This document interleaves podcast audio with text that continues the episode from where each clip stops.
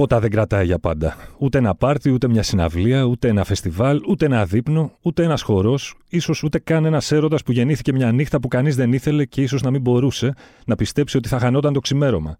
Η ανάμνηση όμως, η ανάμνηση δεν τελειώνει ποτέ. Άλλοτε θολώνει, άλλοτε φωτίζεται, είναι όμως πάντα εκεί και περιμένει το κατάλληλο ερέθισμα για να ζωντανέψει. Αυτό ακριβώς δηλαδή που θα κάνουμε με το podcast Χίλιες και Μία Νύχτες του One Man. Είμαι ο Θεοδόσης Μίχος και σε κάθε επεισόδιο θα έχω την καλύτερη παρέα. Ένας εκλεκτός καλεσμένος, ένας άνθρωπος της γεύσης, του πολιτισμού, των τεχνών, της μουσικής, του ραδιοφώνου, θα ανασύρει από το σεντούκι του μυαλού του τις αναμνήσεις του για μια νύχτα που του ή της έχει μείνει αξέχαστη. Πότε, πού, πώς, γιατί και με ποιους. Θέλω να τα μάθω ή μάλλον να τα μάθετε εσείς όλα. Να γίνει ανάμνηση του καλεσμένου μου κοινό κτήμα όλων μας. Και μετά να γίνει αφορμή για ένα μακροβούτι στη συναρπαστική βαθιά θάλασσα της νυχτερινής Αθήνας τότε, τώρα, αύριο. Μαζί μου σήμερα ένας άνθρωπος του κινηματογράφου, ένας σκηνοθέτης που ντεμπουτάρισε το 2008 με την κομμωδία δράσης Bang Bang, μας άφησε άφωνου μετά με τα αστικά αδιέξοδα, θα έλεγα εγώ, του Wasted Youth το 2011.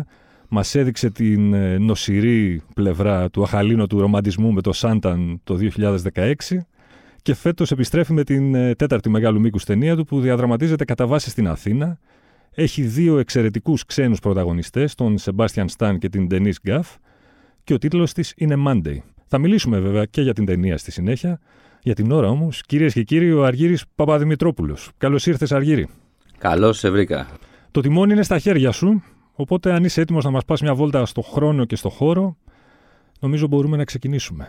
Μια φορά και ένα καιρό. Κοίτα ήταν... να δεις, μου έχεις βάλει πολύ δύσκολο πράγμα γιατί την αγαπάω πολύ τη νύχτα και πιο μικρός την αγαπούσα ακόμα πιο πολύ. Ή ίσως και τώρα την αγαπάω ακόμα περισσότερο, αλλά τέλος πάντων τη ζούσα αλλιώς. Ε, είναι πάρα πολλές οι νύχτες και τα μέρη στην Αθήνα που ε, δεν θα ξεχάσω ποτέ και ευτυχώς που μου έβαλε στον περιορισμό της Αθήνας γιατί μετά είναι τα πάρτι στο μάτι, είναι πάρτι στο εξωτερικό κτλ. Παρ' όλα αυτά δεν θα σε κουράσω. Έλα, μια ε, φορά και έναν καιρό ήταν ο Αργύρης Παπαδημητρόπουλος στο... Μια φορά ήταν ο Αργύρης Παπαδημητρόπουλος, 14 χρονών, στο Ρόδον και είδε τον Iggy Pop. 14 χρονών είδες τον Iggy στο Ρόδον; Ναι. Ε, εντάξει, μίλησε μου, πες τα όλα. Πώς λοιπόν, πήγες, είναι πώς ήταν η εμπειρία; Ο Iggy Pop που όλος τυχαίο, ευτυχώς που ακυρώσαμε την προηγούμενη εβδομάδα που ήταν να το κάνουμε, γιατί σήμερα έχει γενέθλια. Σωστό, κλείνει 74. Ναι. Ε, λοιπόν, Iggy Pop στο Ρόδον τότε ήταν στην ηλικία που είμαι εγώ τώρα και μου φαινόταν ήδη πολύ μεγάλος για να είναι τόσο punk, τόσο βρώμικος, τόσο φανταστικός και να έχει τόση ενέργεια. Ε, εγώ 14, έχω ψήσει τον αδελφό μου που είναι 16, δεν ήταν πολύ μεγάλος, αλλά τέλος πάντων 16, να έρθει μαζί μου ώστε να είναι πιο εύκολο οι γονείς να πούνε το OK. Ναι, οι οποίοι άνετοι άνθρωποι είναι, αλλά εντάξει, 14 σε punk συναυλία στο Ρόδον το 91 δεν είναι μικρό πράγμα. Σκληρό. Ναι. Ε, και έψα τον αδελφό μου και ήταν και άλλοι δύο φίλοι. Ε, και εκείνη την εποχή δεν είχες όλη αυτή την εικόνα που έχεις τώρα και όλη αυτή την πληροφορία. Δηλαδή ήξερες τη μουσική του και τη μούρη του. Τέλος. δεν είχες δει 500 βίντεο, δεν είχες δεν είχες εικόνα, δεν είχες τίποτα. Τότε είχε βγάλει το Brick by Brick, το δίσκο, που είχε το Candy μέσα ε, που ήταν η μεγάλη επιτυχία και το έπαιζε και το MTV και τα λοιπά. Ε, και φτάνω λοιπόν στο Ρόδον. Εντάξει, γοητεύομαι ούτως ή άλλως από όλη τη φάση. Πολλοί κόσμος έξω. Ε, ναι, κόσμος, μεγάλη, πανκιά, φρικιά. Αυτό ε, μυρίζει όλο το πράγμα χυμένη μπύρα και τσιγαρίλα. και υδρότα. Ναι, ναι, ναι. Και είσαι 14 τώρα, όλο αυτό είναι πολύ σεξι. Δεν είναι, ε, είσαι πολύ μαγεμένος. Ντου έγινε σίγουρα έγινε ντου όσο εμείς ήμασταν μέσα, αλλά εγώ είχα μπει με το εισιτηριάκι μου κύριο. 14 χρονών τώρα. ε, λοιπόν, και υπήρχε μια support μπάντα νομίζω, δεν θυμάμαι πια. Τέλος πάντων βγαίνει ο Ίγκη. Και... και παθαίνω το σοκ της ζωής μου. Δηλαδή νομίζω ότι αποφάσισα να σου μιλήσω για αυτή τη βραδιά γιατί πραγματικά με καθόρισε. Για πες. Ε, δηλαδή καθόρισε το, τη ζωή μου, το lifestyle μου, το πώς το πόσο ακραία μπορείς να πας τα πράγματα. Ε, είναι ο Iggy Pop τώρα 44 πόσο είναι. ε, κοκαλιάρης αλλά τούμπανο το σώμα του, τσίτα ε, και βγαίνει και τα σπάει κατευθείαν. Δεν μας κάνει ένα μικρό intro και αυτό να, να ανέβει και αυτός, δηλαδή βγήκε έτοιμος. Ε, βγήκε έτοιμος και έκανε τα πάντα πέρα από το ότι έπαιζε φανταστικά και από κάτω γινόταν χαμός, δηλαδή ένα τελείωτο πόγκο το οποίο ήταν ένα κύμα που σε έπαιρνε, σε χτύπαγε μπροστά στη σκηνή και ξαφνικά βρισκόσουν 70 μέτρα πίσω και, ξαφνικά, και πάλι μπροστά. Πού καθόσουν, πού είχες καταφέρει. Εγώ ήμουν μπροστά μπροστά. Α, ήσουν και μπροστά μπροστά. μπροστά. Τολμηρός. Ναι, ναι, ναι. Άγνοια κινδύνου, 14χρονο. Ε, θυμάμαι μια άλλη συναυλία στο Ρόδον που κάποιος είπε ρε παιδιά το παιδάκι. με πατάγανε κάτω και ήρθε ένας τεράστιος τύπος και είπε ρε παιδιά το παιδάκι. Ε, Λοιπόν, εκείνη τη χρονιά ήταν πάλι, λίγο μετά. Γιατί από τότε που πήγα σε αυτή τη συναυλία, μετά δεν έχανα συναυλία.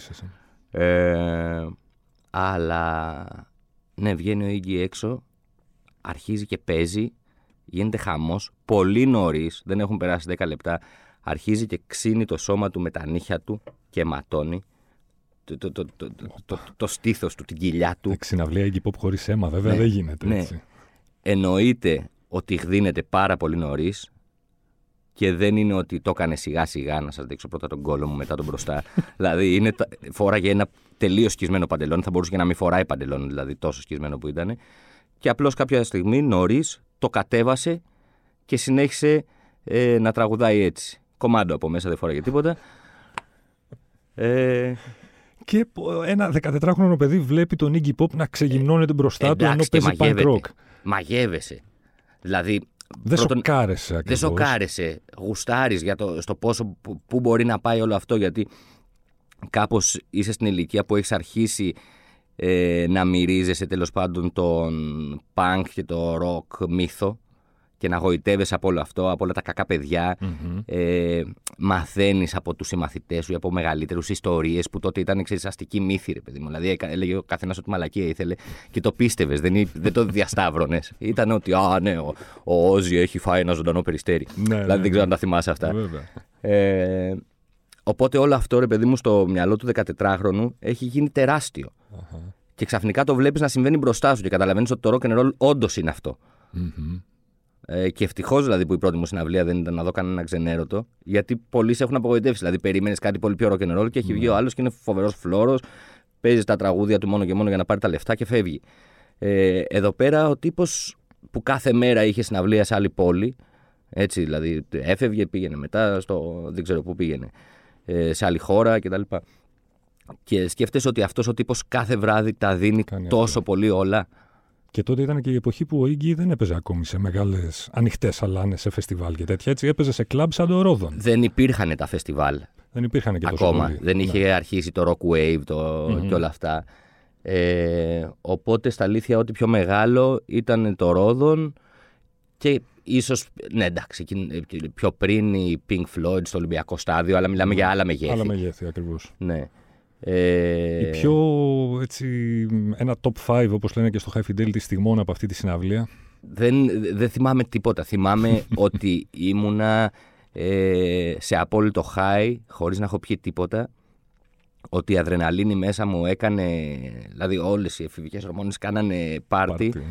Ε, και ότι είχα φύγει μαγεμένος. Δηλαδή ότι ε, εννοείται ότι την επόμενη μέρα μίλαγα στο σχολείο μόνο για αυτό και τη μεθεπόμενη και για ένα μήνα νομίζω. Ε, δεν, ε, ήταν, ήταν ακραίο. Ήταν ακραίο. Και είμαι τυχερός γιατί νομίζω ότι η επόμενη συναυλία που πήγα στο Ροδόν ήταν η Cramps Α, που ήταν εντάξει, μία από τα α- ίδια. Από το καλό στο καλύτερο. Ήταν μία έτσι. από τα ίδια. Δηλαδή ο τύπος ανέβηκε, και σκαρφάλωσε πάνω στην αυλαία, σκίστηκε αυτή, έπεσε κάτω με τα τακούνια του, ε, χτύπησε. Δηλαδή και λες πω, πω, άρα αυτό είναι. Αυτό είναι το ρόλο. ναι, και α- θυμάμαι ρε παιδί μου πιο μικρός και πολλές φορές και τώρα. Που δεν θεωρείς ότι έχεις διασκεδάσει αν δεν, γι- αν δεν γίνουν ακραία πράγματα. ναι. Και νιώθεις για τους ανθρώπους, ρε παιδί μου, που διασκεδάζουν κάπως έτσι ήσυχα. Δεν ξέρω, εγώ νιώθω κάτι που δεν, που δεν μ' αρέσει. Θέλω Μμμ. ο άλλος όταν ε, ξεφεύγει και όταν διασκεδάζει και όταν γουστάρει ε, να μην σκέφτεται τίποτα. Δηλαδή νομίζω ήταν και μια εποχή που το σήκωνε πάρα πολύ αυτό ότι έβγαινες έξω και αν ήθελες να χορέψεις, χόρευες. Αν ήθελες να κάνεις μια τεράστια βλακεία, την έκανες. Αν, αν έπινες και λιποθυμούσες. Ε, Ναι.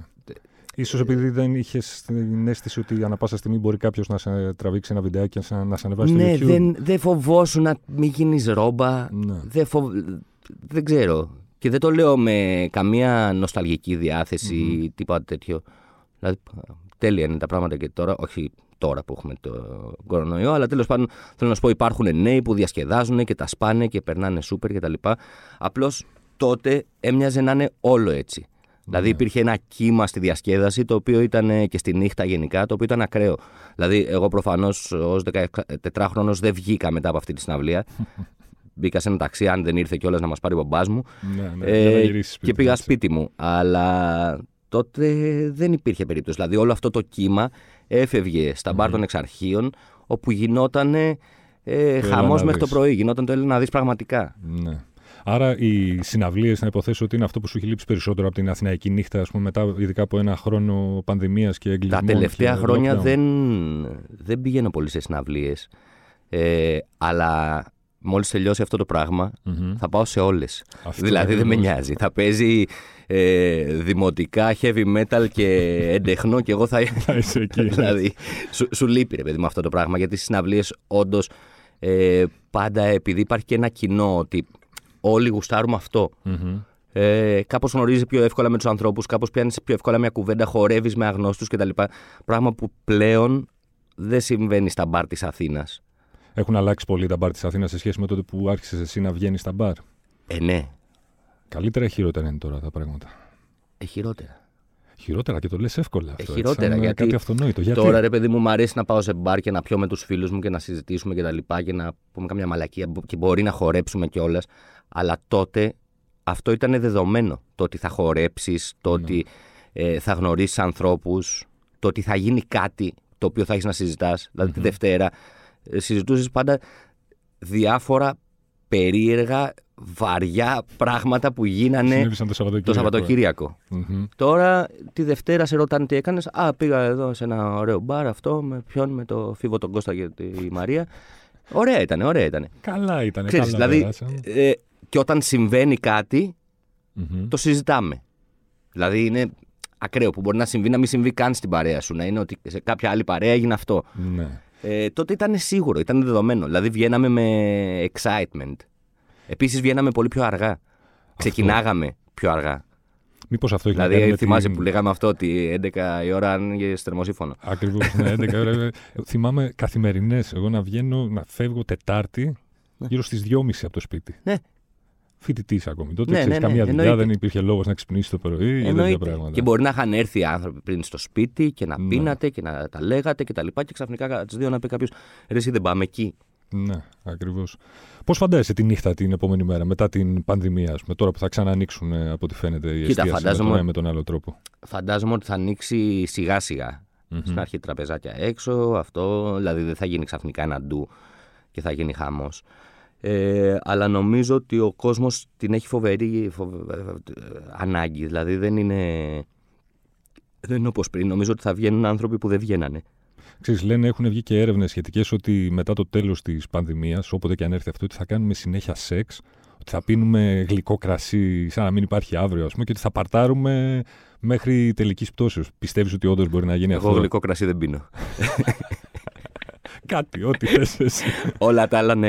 Δηλαδή Αλλά- θα γίνουν και είναι, είναι λογικό και επίσης θα υπάρξει Όλο αυτή η- αυτό η, εξωστρέφεια του Μεσοπολέμου που λέγαμε. έχει φέρει και ένα φοβερό συντηρητισμό μαζί Μμμ. ε, ο οποίος ήταν από κάτω και σιγόβραζε όλα αυτά τα χρόνια ε, τώρα έχει τσιτώσει Μμμ. οπότε λογικά αυτό θα φέρει μια αντίδραση δεν σου λέω ότι ξαφνικά θα γίνει Woodstock ε, αλλά ο κόσμος θα βγαίνει πιο μανιασμένα και θα θέλει να κάνει πιο πολλά πράγματα δηλαδή οι νύχτες θα μετράνε αλλιώς. Λες, γιατί ε. είναι και πολύ ο καιρός πια που είναι ο Είμαστε κόσμος μέσα. μέσα. και έχουν ταλαιπωρηθεί και έχουν δοκιμαστεί πολύ και οι αντοχές και οι αντοχές των σχέσεων και η... γενικά δηλαδή είναι μια δοκιμασία. Μμμ. Περιγράψε μου την ιδανική σου νύχτα όταν ήσουν 20, 30 και 40. Την ιδανική νυχτερινή έξοδο. Οκ. Ε, όταν ήμουν 20. Όταν ήμουν 20 ήμουνα στην Αγγλία και ήταν τέλη 90s. Οπότε καταλαβαίνεις ότι είχα το, Γεια σας. το fair share από τα 90s ε, στην Αγγλία. Εντάξει, ήταν εποχές με φανταστικές μουσικές, με, το, με, το, ε, με όλη τη σκηνή του Bristol να βράζει, με όλη τη, την καλή Britpop, όχι το radio friendly, το, το αληθινό. Ε, πάρα πολλές συναυλίες.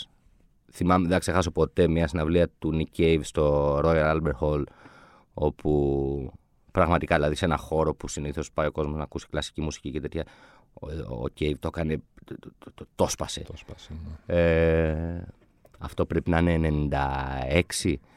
Ε, ναι, πολλά ε, πάρτι υπαίθρια τότε και στην Αγγλία. Με κρύο δηλαδή, με υγρασία αγγλική. Πώς το κάνατε αυτό με κρύο. Ε, και πήγαινες εκεί, περπάταγες μέσα στα, στα χωράφια, στα λιβάδια κτλ. Και, και έφτανες σε ένα πάρτι. Πήγα σε ένα τέτοιο πέρσι λίγο πριν τον κορονοϊό στο Λονδίνο, όπου κάποιος σου έστελνε ε, SMS. Ε, μετά τις 12 ώρα το βράδυ, τελευταία στιγμή δηλαδή πριν ξεκινήσει το πάρτι, ε, μια πινέζα και έφτανες με Uber στην Πινέζα, το οποίο ήταν κάπου στο πουθενά. Σε ένα, Καλό. Δηλαδή, το μόνο που αναγνώριζες ήταν κάτι σαν ένα εργοστάσιο ΔΕΗ κάπου εκεί.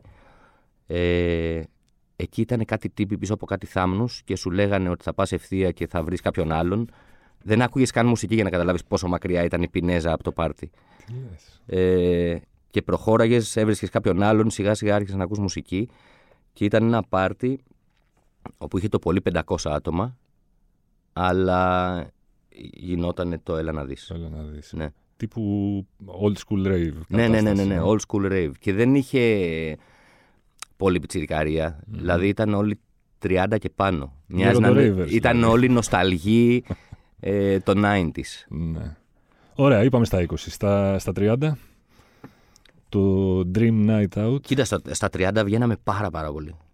Και ήταν και εποχή που, είχε, που ήταν το peak των πάρτι που έκανα. Εγώ έκανα κάτι πάρτι στο μάτι κάθε καλοκαίρι, ε, όπου γινόταν χαμός, δηλαδή είχε 300-400 άτομα κάθε βράδυ. Τα συνέχιζα μέχρι και τη φωτιά. Δηλαδή το τελευταίο το έκανα δύο μέρες πριν τη φωτιά. Ε, αλλά εκεί είχαν μια ενέργεια, ακόμα είναι πολύ ωραία. Δηλαδή μέχρι το τέλος τους ήταν πολύ ωραία, αλλά ε, στα 30 είχαν. Δηλαδή έβλεπες ότι δεν μάσαγε κανείς να έρθει να οδηγήσει αυτά τα 30 χιλιόμετρα ε, και να κάτσει μέχρι τις 7 το πρωί. Τώρα στις 7 η ώρα το πρωί είμαστε 10 άτομα. Ναι. Τότε στις 7 το πρωί ήμασταν 300 όσοι ξεκινάγαμε. Ε, αυτά δηλαδή δεν θα ξεχάσω και αυτά αγαπάω πολύ από εκείνη την εποχή. Στα 40? Στα 40 τα ίδια. Έκανα πάρτι. Ε, κοίτα, στα 40 έχω πιο συγκεκριμένες Τότε δεν ήξερες με ποιους θα ξημερώσεις. Ναι. Αυτή είναι η διαφορά. Έχω πιο συγκεκριμένες παρέες, οι οποίοι είναι πολύ ωραίοι ε, και περνάμε τέλεια. Δηλαδή και βγαίνουμε και χορεύουμε. Ε, επίσης είμαι παντρεμένος με παιδί, το οποίο έχει αλλάξει κάπως τη φάση. Παρόλα αυτά ε, κάνουμε μεγάλα ξενύχτια και χορεύουμε. Δηλαδή και η γυναίκα μου είναι από αυτούς τους ανθρώπους που όπου πάει χορεύει. Δεν είναι... Δηλαδή μπορεί να ακούει οτιδήποτε και να χορεύει. είναι από ε. αυτούς που γκρινιάζουν ότι α, πάλι θα πάμε κάπου που δεν θα χορέψουμε. Και λέμε ότι χορεύει και τις ειδήσεις. Είναι το... την πειράζουμε. Ε... Τι είναι καλύτερο, ένα πολύ δυνατό σπιτικό πάρτι ή ένα πολύ καλό πάρτι σε μπάρ ή σε κλαμπ; Το σπιτικό πάρτι είναι ε, γιατί όπως σου είπα και για τη συναυλία έχει αυτό το πράγμα ότι υπάρχει ένας κοινός παρονομαστής οπότε οι άνθρωποι νιώθουν πιο άνετα.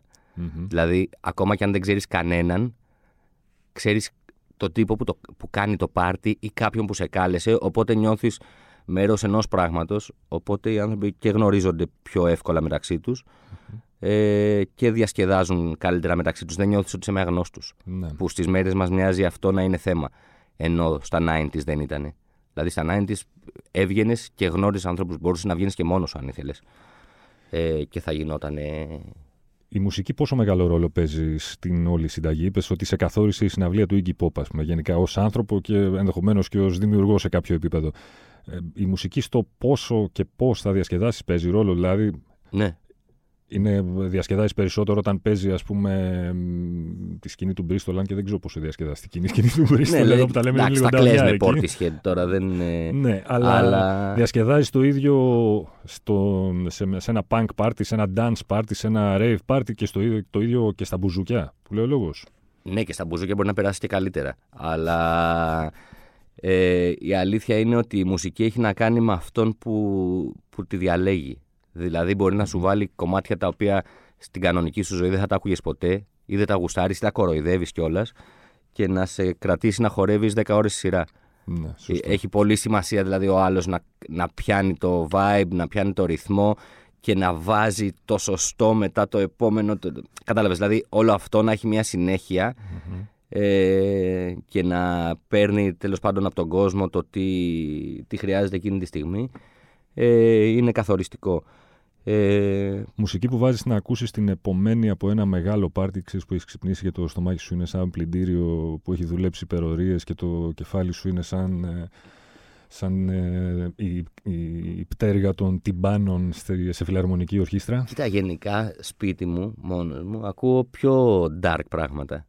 Οπότε και μετά από ένα... Ε, μετά από ένα μεγάλο πάρτι υπάρχει ούτως ή άλλως την ταρκύλα του hangover. Μμμ. Οπότε αυτό όλο ταιριάζει, ξέρεις, στη- στο περιβάλλον αυτό, στη λίγο, ξέρεις, όχι μιζέρια. Είμαι και από τους τυχερούς που δεν έχω ακραία hangover, δεν, δεν παθαίνω σοβαρή ζημιά. Δεν έχω, βασικά δεν έχω πονοκεφάλους, έχω hangover, έχω τα υπόλοιπα συμπτώματα, αλλά δεν έχω πονοκεφάλους που ακούω ότι έχουν και ε, πρέπει να είναι πολύ στενάχωρο και πολύ... Ναι, δηλαδή δεν ξέρω τι είναι αυτό, οι μικρανίες, πονοκέφαλος, όλο αυτό δεν, δεν το είχα ποτέ. Ισχύει. Δεν είναι, και, δεν είναι και ό,τι καλύτερο. Ναι. Ε, αλλά Συνταγή ναι, για- γενικά στο σπίτι μου ακούω πολύ πιο ήσυχα πράγματα και πολύ πιο dark. Μμμ. Συνταγή για να... μια γιατριά για το hangover, μιας και είμαστε podcast που λέει για τις χίλιες και μία νύχτες. Εννοείται πολύ νερό Μμμ. και πολύ νερό και από πριν. Καλό είναι να κοιμηθείς και να έχεις πιει πολύ νερό. Δηλαδή, ακόμα και αν δεν θέλεις, όταν φτάσεις στο σπίτι σου, ε, τρία ποτηράκια νερό, ακόμα και αν σε σηκώσουν το βράδυ για. Μμμ. Ε, και το πρωί καλό φαΐ. Καλό φαΐ. Κάτι, Και, κάτι ε, λιπαρό, σωστό. Ναι, ναι, ναι. Αυγά, με ψωμιά, ε, ε, βούτυρα, αυτό. Και καμιά ασπιρινούλα. Εγώ είμαι της ασπιρίνης, δεν είμαι του ντεπών. Δεν είσαι του, Ναι. λοιπόν. Το Αλλά ότι- πιο πολύ για να. Γιατί νομίζω είναι πλασίμπο ότι μου φτιάχνει τη διάθεση η ασπιρίνη ή ότι, ή ότι δεν θα πάθω κάτι πολύ κακό. Δεν είναι ότι κάτι κάνει. Ωραία, ως ε, άνθρωπος τρόπος έχεις κάνει τέσσερις ταινίες, έτσι. Ναι. Και τέσσερις ταινίες που έχουν ακουστεί, έχουν συζητηθεί, έχουν πάρει πολύ καλές κριτικές, έχουν κόψει εισιτήρια. Το ότι υπάρχει κόσμος, δεν ξέρω πόσος είναι, αρκετός υποθέτω, που σε ξέρει. Ξέρει ποιος είναι ο Αργύρης Παπαδημητρόπουλος. Δηλαδή θα σε δει στον δρόμο και θα πει Α, αυτός είναι ο Αργύρης Παπαδημητρόπουλος. Σε βάζει καθόλου σε μια σκέψη όταν αποφασίζεις ένα βράδυ να βγεις έξω και να, να διασκεδάσεις μέχρι πρωίας ότι πρέπει να είσαι λίγο πιο προσεκτικός, μήπως είσαι λίγο πιο μαζεμένος. Γιατί μπορεί κάποιος κακοπροαίρετος, ας πούμε, να βγάλει μια φωτογραφία τον Αργύρη Παπαδημητρόπουλο και να την ανεβάσει σε story στο Instagram και να, μ, ξέρω εγώ, να πει Α, κοιτάξτε εδώ τον, τον σκηνοθέτη, ας πούμε, που πώς έχει ξεφύγει.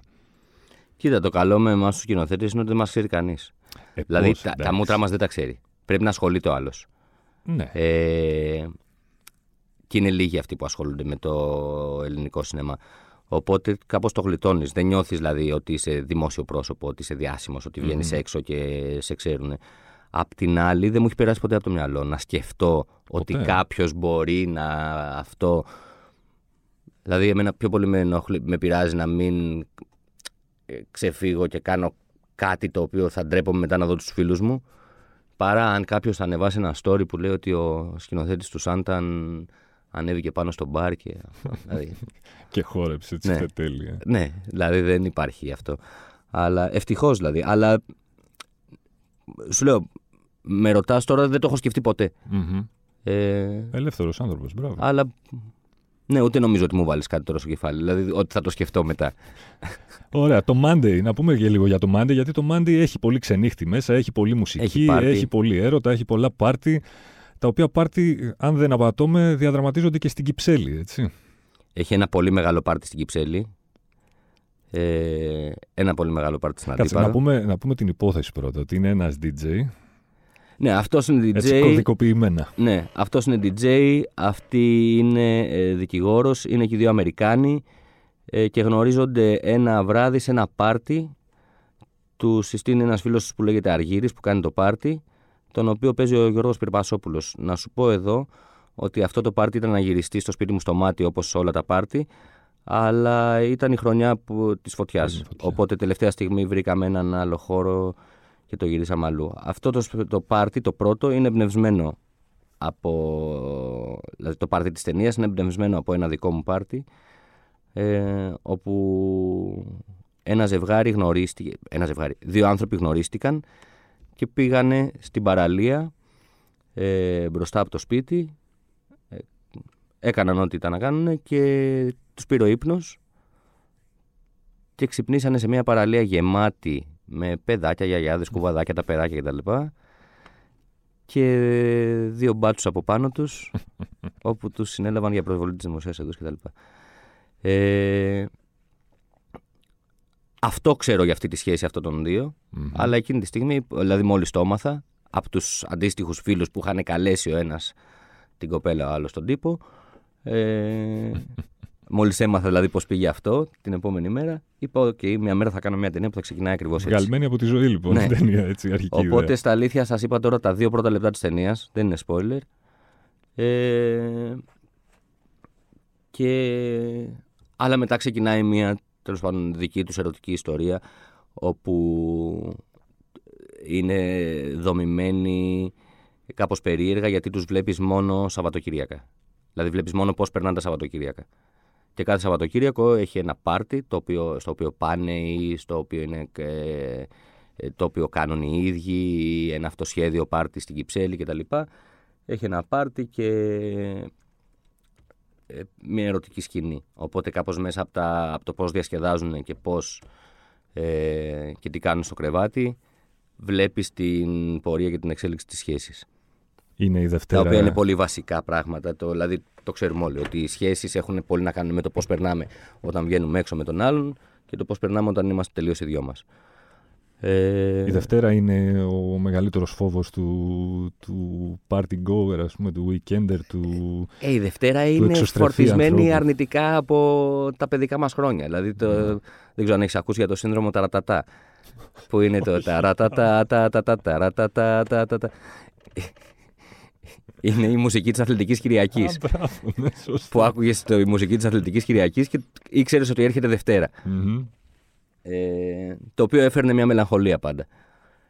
Γιατί είχες να πας σχολείο, γιατί οι γονείς σου είχαν να πάνε δουλειά, γιατί όλα αυτό. Οπότε ναι, η Δευτέρα τέλος πάντων είναι αρνητικά φορτισμένη. Απ' την άλλη, για μένα δεν είναι. Δηλαδή την αγαπάω και γι' αυτό ονόμασα την ταινία έτσι, γιατί στη σχέση αυτών των δύο είναι ένα reality check.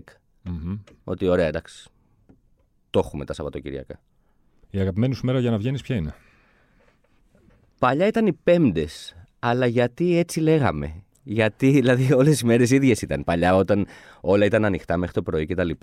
Κάπως ήταν πολύ cool να βγαίνεις Πέμπτη για να. ότι την Παρασκευή και καλά και το Σάββατο είχε πολύ κόσμο. Ξέρεις, γιατί την Παρασκευή μάλλον έλεγες θα βγω Πέμπτη; Θα, είμαι, θα έχω hangover την Παρασκευή που είναι εργάσιμη, αλλά δεν πειράζει. Οκ, okay, μια Παρασκευή είναι τη φάγαμε και έρχεται Σαββατοκύριακο που θα. Ναι, και δεν θα βγω και Σάββατο με τη μάζα, ας πούμε. τότε δεν παθαίναμε και τίποτα. Γιατί όταν είσαι μικρός, μπορείς να βγεις Πέμπτη, Παρασκευή, Σάββατο. Δεν είναι πρόβλημα. Και αλλά κάπως ήταν πολύ cool ότι βγαίνω Πέμπτες και όντως γινόταν. Δηλαδή και μέχρι όταν. ξέρω μέχρι τα. Μέχρι την κρίση που άρχισε η νύχτα να αλλάζει δηλαδή μέχρι και τα Zeros, ε, οι πέμπτες ήταν πάντα πολύ ζωντανές νύχτες ε, και ο κόσμος ήταν πολύ έξω. Αλλά οποιαδήποτε μέρα, οποιαδήποτε μέρα, δηλαδή νομίζω ότι πιο πιθανό είναι να περάσεις ωραία σε κάτι που συνέβη κάπως που κάποιος σε πήρε τηλέφωνο και πήγες εκεί και τον βρήκες και μετά έγινε αυτό και μετά και ε, τελικά γυρίσατε πίσω το πρωί, ε, παρά σε ένα οργανωμένο Σαββατόβραδο ότι α, θα ναι. πάμε στο τάδε είναι καλύτερα τα after office drinks. Βέβαια, εσύ κάνεις και μια πιο ιδιαίτερη δουλειά που δεν χρειάζεται να πηγαίνεις και σε ένα γραφείο, ας πούμε, το 9 to 5. Ναι. Αλλά τα after office drinks ή το βγαίνω πολύ αργά και γυρνάω το πρωί; Κοίτα, το πιο ωραίο είναι after office drinks που θα φτάσουν μέχρι το πρωί. Σωστό. Δηλαδή, Μαραθώνιος. Ναι, αυτό. Δεν είναι αυτό, Δηλαδή, αν το βγάζεις τώρα αυτό, ε, παίρνεις παράσημα. Σωστό. Δηλαδή, είναι. Ε, εμένα μου αρέσουν πάρα πολύ τα, κάτι, βρά, κάτι απογεύματα που ξεκινάω, δηλαδή με παίρνει ένας φίλος, ίσως να μιλήσουμε, συνήθως έχει να κάνει και με δουλειά ή κάτι, και βρισκόμαστε στο Οντεόν εκεί στη Μάρκο Μουσούρου, έξω στα τραπεζάκια, πολύ πολιτισμένα οι δυο μας και αρχίζουμε και πίνουμε. Και πολλές φορές αυτό έχει φτάσει ε, πολύ μακριά. δηλαδή πραγματικά μέχρι το πρωί και να έχεις βγει από τις 6 ώρα το απόγευμα.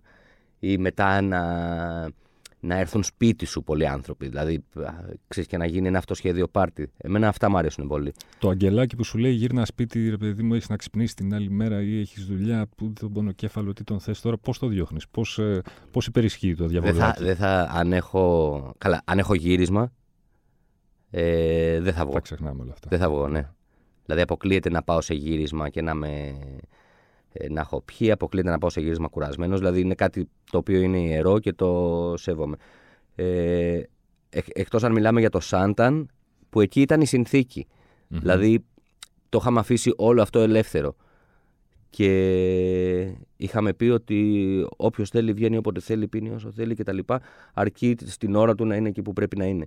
Γιατί πολλές φορές, επειδή είχε πάρα πολλά πάρτι το Σάνταν, τα οποία τα κάναμε με τους αληθινούς ανθρώπους, δηλαδή μπαίναμε στη Λαλούνα και τραβάγαμε τους λαλουνιώτες, δεν τραβάγαμε κομπάρσους. Οι οποίοι ε, έχεις πάει και ξέρεις τι σημαίνει αυτό.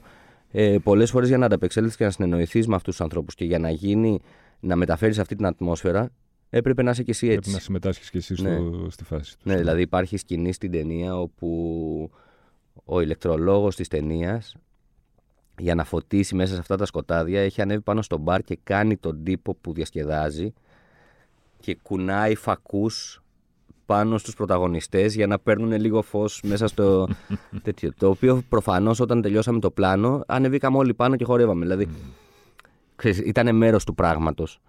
Αλλά... Έρχεται πιστεύεις ποτέ κάποια στιγμή που μπορεί να είναι περίεργο για κάποιον να βγαίνει και να παρτάρει και να χορεύει; Ότι δεν νομίζω. Πώ τον κοιτάξεις ένα πιτσυρικά και πει Δεν που νομίζω. Πας, γερομπισμπίκι τώρα. Δεν νομίζω. Και επίσης για τους ε, πιτσιρικάδες είσαι γερομπισμπίκι από πολύ μικρός. Σωστό και αυτό. Δηλαδή δεν θα ξεχάσω ποτέ όταν κάναμε το Wasted Youth, εγώ ήμουνα 32-33, δηλαδή δεν είσαι μεγάλος. Τσίρικας. Ναι.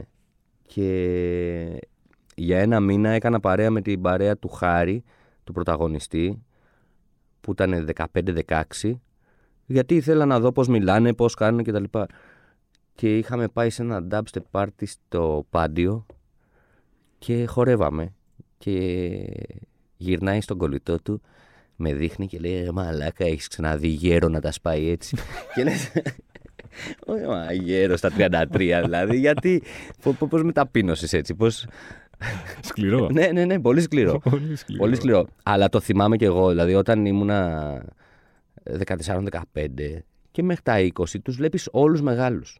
Δηλαδή, ειδικά οι 30-35 γιατί ο άλλος είναι, ξέρω 45 είναι σαν τον μπαμπά σου, οπότε είναι άλλο πράγμα. Το, το σέβεσαι αλλιώς αλλά ο... και πάνω. Οι 30-35 ήταν τότε οι πουλημένοι. Mm. Κατάλαβες. Ήταν αυτό που δεν θες να γίνεις. Ναι, ναι, ναι, και μετά τα περνάς αυτά, παραμένεις αυτό που είσαι, περνάς και, και την άλλη δεκαετία. Δηλαδή. Οπότε δεν, δεν νομίζω ότι ποτέ είναι, είσαι μεγάλος για να διασκεδάζεις το τραγούδι στο οποίο δεν μπορείς να αντισταθείς όσο κακή και να είναι η διάθεσή σου, όσο πεσμένος, κουρασμένος, ξενερωμένος και να είσαι. Ένα τραγούδι που ξέρεις ότι θα το βάλει ο DJ και έχεις φύγει στο ταβάνι. Ε, έχουν πάλι να κάνουν με ταινίες γιατί είναι και τι θυμάσαι από το κάθε τι. Ε, το, το ένα είναι προφανώς το I Feel Love με το οποίο ξεκινάει η ταινία αλλά ένα τραγούδι που δεν θα σταματήσω με να χορεύουμε και, και οι φίλοι μου είναι το Scatman Πού το θυμήθηκε στο Σκάτμαν. Γιατί το παίζαμε στο Σάνταν και ήταν. Ήταν πολύ σημαντική στιγμή, ρε παιδί μου. Γιατί παρακαλάγαμε τον τύπο, επειδή κάναμε αληθινά γυρίσματα, ε, πηγαίναμε και του λέγαμε βάλε μια το Σκάτμαν. Λίγο, ξαναβάλω το λίγο γιατί δεν πετύχει σκηνή. Και έπαιζε το Σκάτμαν δέκα φορές τώρα μες στη Λαλούνα, όπου οι μεθυσμένοι τώρα πραγματικοί τουρίστες στη Λαλούνα δεν το είχαν καταλάβει ότι έχει παίξει δέκα φορές. Το περίμενα, το άκουγαν λες και είναι πρώτη κάθε φορά. Και τώρα ακούμε το Σκάτμαν και πάθε, ε, παθαίνω κάτι μέσα μου. Δηλαδή, Επίσης, εμένα μου άρεσε και όταν ήμουν μικρός το Σκάτμαν, στο, δηλαδή στα 90s, MTV κτλ. Γιατί μου άρεσε που αυτός που τα σπαγε ήταν γέρος. Τον θυμάσαι το Σκάτμαν, θυμάσαι το βίντεο Ένα μουστακάκι. κάπως Ναι, αλλά έτσι ήταν ναι. μπάρμπας. Ναι, ήταν ένας δηλαδή. παππούλης, ε, Η παππούλης μας φαινόταν τότε. Μπορεί να ήταν στην όχι, ηλικία μας. όχι, όχι, όχι. Ήταν, πρέπει να ήταν 60. Ήταν τέτοια φάση. Okay. Και χόρευε φανταστικά, έκανε χαβαλέ κτλ. Οπότε εγώ τον γούσταρα. Έλεγα, κοίτα, κοίτα μπορείς να γίνεις παππούς χωρίς να είσαι βαρετός. Αυτό μπας και είναι αυτό το μέλλον. Ναι, έτσι. οπότε τον είχα είδωλο. Τρεις λέξεις έτσι για να το κλείσουμε. Τρεις λέξεις που μπορεί να καθορίζουν κατά τη γνώμη σου την ε, Αθηναϊκή νύχτα. Πες ότι μιλάς με κάποιον συνάδελφο, φίλο, γνωστό από την Αμερική και σου λέει πώς είναι η περιβόητη Αθηναϊκή νύχτα που τουλάχιστον μέχρι πρώτη ήταν μια πόλη Αθήνα που δεν κοιμόταν ποτέ. Ε, Τρεις λέξεις μου είναι πολύ δύσκολο, αλλά Μια πρόταση. ας οι, οι ξένοι που έρχονται εδώ, πούμε. Μμμ. ε, αν τους κάτσει καλά και το ζήσουν, παθαίνουν μεγάλη ταραχή. Όντως, Γιατί ε. αυτό δεν συμβαίνει πουθενά. Δηλαδή, όταν πετύχει ένα, ειδικά σε, σε πάρτι, σε σπίτια και τέτοια, αν πετύχει κάτι, ε, είναι, είναι σοκ για αυτούς. Είναι εμπειρία ζωής λοιπόν για αυτούς. Ναι, και το γουστάρουν τρελά. Άρα δεν είναι ένας μύθος με τον οποίο ταΐζουμε τους εαυτού μας, ότι οι νύχτες στην Αθήνα και στην Ελλάδα κατ' επέκταση ας πούμε, είναι πολύ δυνατές. Είναι, όντως. Όχι, είναι πολύ δυνατές. Χίλιες δυο Είναι χώρες. πολύ δυνατές, αλλά υπάρχουν και. Σα, δηλαδή, εμένα μου έχει κάνει φοβερή εντύπωση πώς παρτάρουν στη Σεβίλη. Μμμ. Δηλαδή, είναι φοβερή. Είναι πραγματικά, δηλαδή, δεν δεν σταματάει αυτό το πράγμα. Ε, και σε όλα τα επίπεδα, δηλαδή από underground μέχρι τα αντίστοιχα, όχι μπουζούκια τέλος πάντων, αλλά τα, τα mainstream τέτοια τους. Δηλαδή το βλέπεις ότι οι άνθρωποι διασκεδάζουν πάρα πολύ. Ε, και τα σπάνε και το κρατάνε μέχρι το πρωί κτλ. Ε, αλλά, δηλαδή συμβαίνει και αλλού. Ναι. Απλώς έχω δει φίλους μου ξένους που έχουν έρθει εδώ και έχουν ερωτευτεί αυτό το πράγμα. Και έχουν το πάθει πώς τα ζημιά. σπάτε, ρε παιδί μου, πώς το φτάνετε μέχρι εκεί. Και πώς και πώς δεν γίνεστε. Κάτι πολύ σημαντικό που έχει, να, που έχει η Αθήνα είναι ότι δεν γίνεται επικίνδυνη και aggressive. δηλαδή στο Λονδίνο. Ακριβώς, καλή ώρα. Δεν στο μ' αρέσει Λονδίνο. εμένα να βγαίνω. Δηλαδή, ε, μ' αρέσει να πάω να πιω μια μπύρα ε, και να αυτό ή να φάω κάτι καλό κτλ.